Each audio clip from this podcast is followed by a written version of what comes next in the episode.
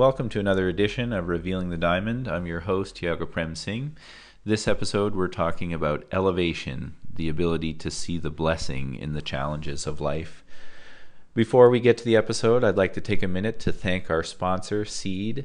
They make these incredible hemp pants. They're designed in Canada, super stylish and sustainable, good for the planet Earth, uh, healthy to wear on your skin. When you're practicing Kundalini Yoga, it's great to wear natural fibers. And beyond Kundalini Yoga, when you're out there in the world, it's great to wear natural fibers and allow the electromagnetic field to extend out and the world can experience your radiance. So thank you so much, Seed, for all you do and for supporting us and for making me look so stylish in my Seed pants. I wear them in a kurta, I wear them in a rock and roll t-shirt, and everything in between. And they're great, you know, they're stretching them so you can do them, wear them for yoga, rock climbing, skateboarding, whatever it is uh, that you practice. So check out the seed store dot c a or give them a follow on Instagram. Um, we really appreciate everything that they do to support this podcast. That being said, if you need to get in touch with me, you can get in touch at tiaga prem at the dharma temple dot com. You can also D M me on Instagram regarding anything that we talk about, uh, or one-on-one work, or uh, there's lots of opportunities uh, to spend time in study uh, with me over the next little while. We have a new course starting February fourth. It's called Dharmic Devotion. Uh, it happens every Tuesday, and it's at six p m Pacific. It's a live Zoom class where you can, it's interactive, so there'll be opportunities to share and ask questions. And every month, uh, this particular offering will be a, a different topic. So the February topic is on emptiness. Um, I'm really excited to share this with you. It is an opportunity for people who maybe don't have uh, the resources at this point in time to commit to a one-on-one mentorship. Uh, this provides the opportunity for more face-to-face time at a price point that is reasonable. It's ninety-nine dollars for the whole month, so that's twenty dollars a class. Uh, the other option is you could sign up through Patreon. Uh, we have a Patreon channel, so patreon.com backslash Tiaga Prem Singh. And on there for one hundred eight dollars, you can get everything that's available for regular Patreon members, which means a minimum of four full Kundalini Yoga classes a month and the video format of this podcast. Plus, for the one hundred eight dollars, you also are added uh, into the uh, Dharmic Devotion course. So lots of opportunities for study. Uh, I know it's a lot to take in over audio. If you want more information, just reach out or check on my Instagram. There's information on there. Um, I'd be happy to respond to any questions you have about that course. And I'll look forward to seeing some of you. I know some of you have reached out about the course already, and I look forward to seeing some of you on February fourth for the start of the Dharmic Devotion course. All right, well, I think that's enough uh, intro for now. So elevate, see the blessing in the challenge. In this episode, we talk about Yogi Bhajan's t- um, sort of manifesto. I guess it's not really a manifesto, but his motto, his motto for what it means to be a great teacher, and that's the poke, provoke, confront, elevate. I love this teaching, and I feel like in this episode we break it down to what exactly did he mean in saying this. And and it's a teaching that, you know, I learn more and more about as time goes by, uh, but I definitely noticed that the most important part of that equation is elevate, elevate, elevate. We talk about being the attraction and the traction of change, meaning learning to represent the positive and to see the positive in the world that is filled with all kinds of negative and all kinds of pain and suffering. And that's not easy to do, but uh, we have the capacity to do it, and then we can be attractive in doing it. And, and that magnetic quality of seeing the light in the darkness, um, it, it's contagious. People see it and they think, oh, wow, how can how can you be, you know, so positive about what's happening? And, and some people, not from you telling them what to do, but just from how you show up, uh, some people will be inspired by that. That's the attraction part and the traction of change that needs to happen on this planet. Uh, we talk about the benefits of the pause that comes from the practice. We talk about pain and pleasure. They're always coming. They can't be avoided. What are you going to do about that? We talk about moving beyond blame. We talk about sitting with challenges and recognizing that any emotion, if left long enough, this teaching from the Buddha, any emotion, if left long enough, uh, will turn into uh, joy, or you'll see the underlying layer is joy. Uh, we talk about how the guru is always talking to you, and sadhana is your commitment to listening. This is one of my most favorite uh, practices and reminders that I bring up in my daily, uh, especially early in the morning when I don't feel like getting up to practice. I remember it's this commitment to listening, to hearing where to place myself in relationship to my dharma. And lastly, we talk about how to pray. That's, you know, not like these are the rules and you must do this and you must do that, but more about, you know, becoming more aware of your relationship to a prayerful life based on your own conditions and what makes sense for you. So I think uh, I think that's it. Let's get to uh, the teachings right here on Revealing the Diamond. Elevate. See the blessing in the challenge. Satnam. Yeah. Uh, you ever heard a Yogi Ji say, be the forklift? You know what that means? It means you meet people at their level and then elevate them above you. You know.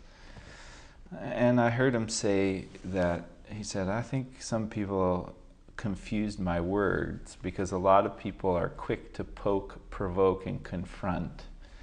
And that's the end of the equation. Or there's like a little garnish, you know, they put the parsley on the side of the plate, like that's the elevate. And he said, just to be clear, it's more like this.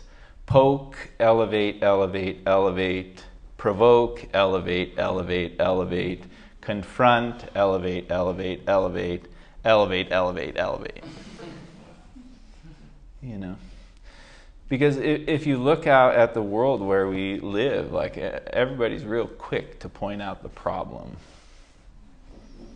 You know? And that's a natural mental response. We hold on to negativity, and the positive things are real easy to lose sight of for whatever reason. You know, like the negative part of the mind is like Velcro, and the positive part of the mind is like Teflon. You know what Teflon does? Nothing sticks to it. You know, and the example that I give is that if somebody came up to me after this session and said, that was an amazing session. Thank you so much. You're a wonderful teacher. I'll be like, yeah, thanks. And then by like Saturday, I will have forgotten that, you know, to be honest. Unless they really poured on thick, but, you know, pro- probably not, you know. But but if somebody uh, came with the polarity of that and said, you know, that was just awful, I'm never coming back to this place ever again, I would remember that probably for the rest of my life, you know. So there's something going on there. And so the natural tendency is to notice the problem for, for the collective consciousness. And have you heard of these three areas of the mind that we teach in Kundalini Yoga? So actually there's eighty-four facets of the mind, but we won't even cover that in two hours on a Wednesday night. But those can all be broken down into three categories, and the categories are positive, negative, and neutral. Simple, right? And everybody is more prone to be uh, positive or negative, you know. It's like in my relationship with my wife, I'm the positive and she's the negative. Not not because she's bad and I'm good, but I tend not to see any danger. I'm like, yeah, let's do it. What's what bad could come out of this? Let's just go, you know, like, and and that's that's good sometimes. And other times, you know, not so good, you know. And, and then with her, like, she may see like a problem, like, oh, we shouldn't do that. And that's good too, you know. And but if it's uh, out of harmony with what's really going on, then she sees danger everywhere, and that's not good. That's a hard life. Is that making sense? And then, so everybody is more prone to one or the other. And, and then there's another part of the mind called neutral mind, which is activated through practice. It's the meditative mind. Teachings say some people are born with that, but it's very rare. You know, it's developed. And the neutral mind is taking information from the positive and negative. So if y'all have done some Kundalini Yoga or meditation, and you're, if you have a consistent practice, you notice there are moments where like something is happening, like maybe a disagreement or some kind of moment of pressure or stress, and there's like a pause. It's really short. It's not like sixty seconds long or anything. It's really short, but enough to be like, oh, should you say that? And then you choose, right? That's the benefit of the practice. That little pause, that's the neutral mind, you know? And the way that it's activated is through, you know, as you're saying, holding the arms up. Like if you're doing some, say you're doing like a three minute plank posture or something, and, and you know, your negative mind's got all kinds of stories about that experience. But the challenge is, can you find a place of neutrality with it? It's not like, you know, kill yourself to do the asana. That's a different kind of yoga. But, but it is like, all right, I'm here. I'm having this experience. Can I make peace with it? And it develops neutrality. It doesn't negate the fact that it's painful. It is painful. Pain's coming no matter what, you know. If you are looking to uh, have a life of pain-free, it's going to be a tough life. My first meditation teacher, she said, you want to be enl- enlightened in this life? I said, yes. She said, are you sure? I said, yes, more than anything. She said, all right, I'll let you in on the secret. I said, what is it? She said, pray for more problems. I said, no thanks. You know, that's the reality, though. Pain is coming. And pleasure's coming too, just the nature of it. But can you make peace with it? And if you look out at the, the world that we're in, you know, like all this finger pointing that's happening, it's these people and these people and those people did that and these. This has been going on and on and on and on for ages with humans. You ever heard the story about when Jesus steps in with the woman who is about to be stoned for committing adultery? Yeah. Right? He steps in between. He's a great uh, yogi, just like you. And he steps in and he says, what? Whoever is without sin casts the first stone. Exactly. It, whoever hasn't done anything bad, go ahead. And no one can go. But people are so quick to look at, you know, the faults in others. And it's not really their fault that they do that. Like I said, there's some kind of natural conditioning. You know what it's the fault of? Millions of years of repeating that behavior. You know, like put your, put your hand up if your parents are not very judgmental. That's pretty good. One out of, you know, you know. It's pretty rare, isn't it? You know, or you know, if you feel like I'm not really that judgmental, but it always sneaks through, and it's from conditioning. And that's the the elevate part. It's like uh, Yogi Bhajan used to say, if you can't see God in all, you can't see God at all. You know, if if everything is the one, as you were saying, if everything is the infinite, then even the thief is the thief of the infinite. And when you see it like that, it brings compassion. But if you think, it doesn't excuse the behavior. I'm not saying like, yeah, whatever, just do whatever. It means you're the, you know, murderer of the one, you might as well. But it's not like that. Makes sense, you know? But you start to see things like that. Uh, and you start to notice the, the nature of duality. So the nature of duality is every ha- action has an equal what? Yeah. Right? Every action has an equal reaction. So if you have a problem, what is there always? Solution. Science. You know. And how do you see both at the same time? Bless you. Neutral mind, right? Trust. Just wait and see, you know, that's a good one. Drives kids nuts. You know, Dad, can we do this? Just wait and see. You know. And I think, like, I was listening to this scientist today on the a podcast, and he was talking about, you know, how people feel like they have to really, like, go through the suffering and the, and grief, and that has to be the focus, and in doing that, then they'll be free. And there is some truth to that, but the challenge, I think, is, is that it, your body knows what it needs. And the challenge with that is that, are you listening to your body, the actual intelligence, which is the one, the infinite that is in all things, Sat-Nam, the sound of truth that is in everything? Are you listening to that? Or are you listening to the conditioning of millions of years of decisions? You know? Like, everybody says they're not going to be like their mother. And then what happens? You, I know you don't want to admit it, but some little bit of that part you didn't want to be like squeaks through, despite all of your efforts. Happens with my wife all the time, but guess what? Never tell her. I learned that too.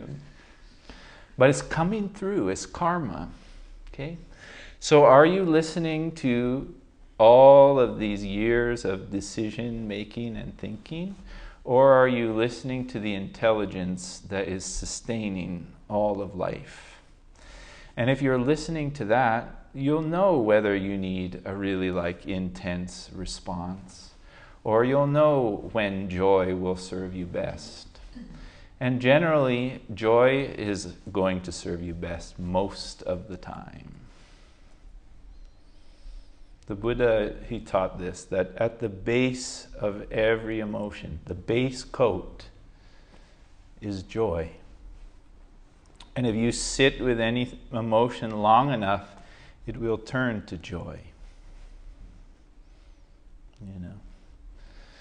M- my mentor, who's been doing this practice fifty years, he sat at Yogi Bhajan's feet. He met Yogi Bhajan in nineteen sixty-nine and did not leave his side until the day he died. And he said when he was young, like me, he would get all worked up about all sorts of problems. And he would go in to see the master, and he'd say, oh yeah, you know, this and that, and this is driving me crazy, and this person, all that finger pointing, poking, and kind of behavior. Now people do it all over the internet. They don't need to do it in person. They just do it online, right? So, so he went in all flustered, and Yogi-ji goes, sit down and shut up. And so he did sit down and shut up, but he wasn't happy about it. And he said, bolt your butt to that mat and do not move until I tell you. So he listened, despite all of his anger. And then you know what Yogi Bhajan did?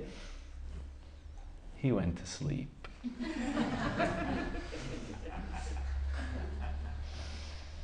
And what happened to that anger? Eventually it just went out. And then when Yogi-ji woke up, he said, so what was the problem again? He said, I get it. Thank you, sir. That's the end of the story, right? But we need to learn to go through the pain, go through the emotions, go through the polarities, but do it from a neutral place. And then as a yogi and as a person who's connecting to this sound current, to these mantras, to these teachings, to the guru, to the sound of truth, uh, learn to notice that there's a lot of healing that needs to happen from all that conditioning, karma that I said. There's a lot of healing that needs to happen. I'm not saying just pretend the pain's not there. That's not, you know, that's an uh, ineffective relationship with a positive mind. Let's just ignore it. Why not? It's not that. But it's also not go going to the point where everything is a, such a problem that you can't see that there is a solution in everything, that the infinite is in everything. And that's the brilliance of Guru Nanak, you know, is like, I love the story about when they're walking, him and Mardana are walking, and they come to this place along the road where there's a supposed murderer who lives in this house, and he's built a mosque and a Hindu temple so people will come in and pray, and then when they're in there praying, he kills them.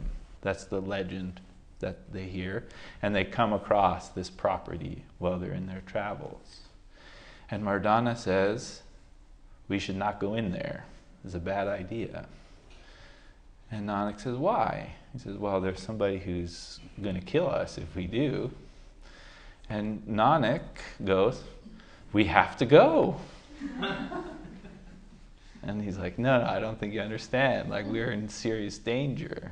And he said, if somebody is tricking people to come in and pray and killing them, they need our help. We should go. No, that's the elevate. Sounds crazy, right? But I look out into the world and I see all the pain and suffering, and I feel the pull to join in on the finger pointing. But here's the deal. The Guru, the sound of truth, the guiding principle, is always talking to you. And your sadhana, your daily practice, is a commitment to listening. And if you do that daily sadhana, even just a little bit, you'll start to hear that pause. And you'll start to recognize that if you know how to listen, the teacher Ramdas, he said, if you know how to listen, everything is the teacher. Everything. I found that to be true. You know.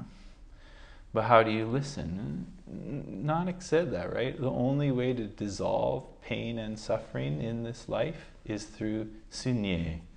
Means deep listening. It's the only way. Who am I in relationship to this? Where should I place myself in relationship to this? Show me the people you want me to talk to. Show me the places you want me to be. I'm open. Guide me. That's the practice. But we're very stubborn. You know. So we have to put a little pressure on the system.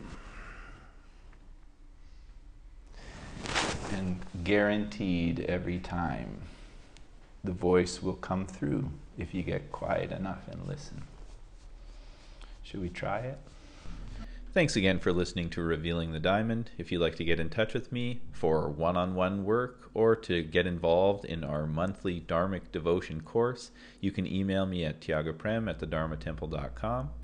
To be a regular monthly contributor and receive classes and playlists and videos, that sort of thing, you can always sign up through Patreon at patreon dot com backslash Tiaga Prem Singh.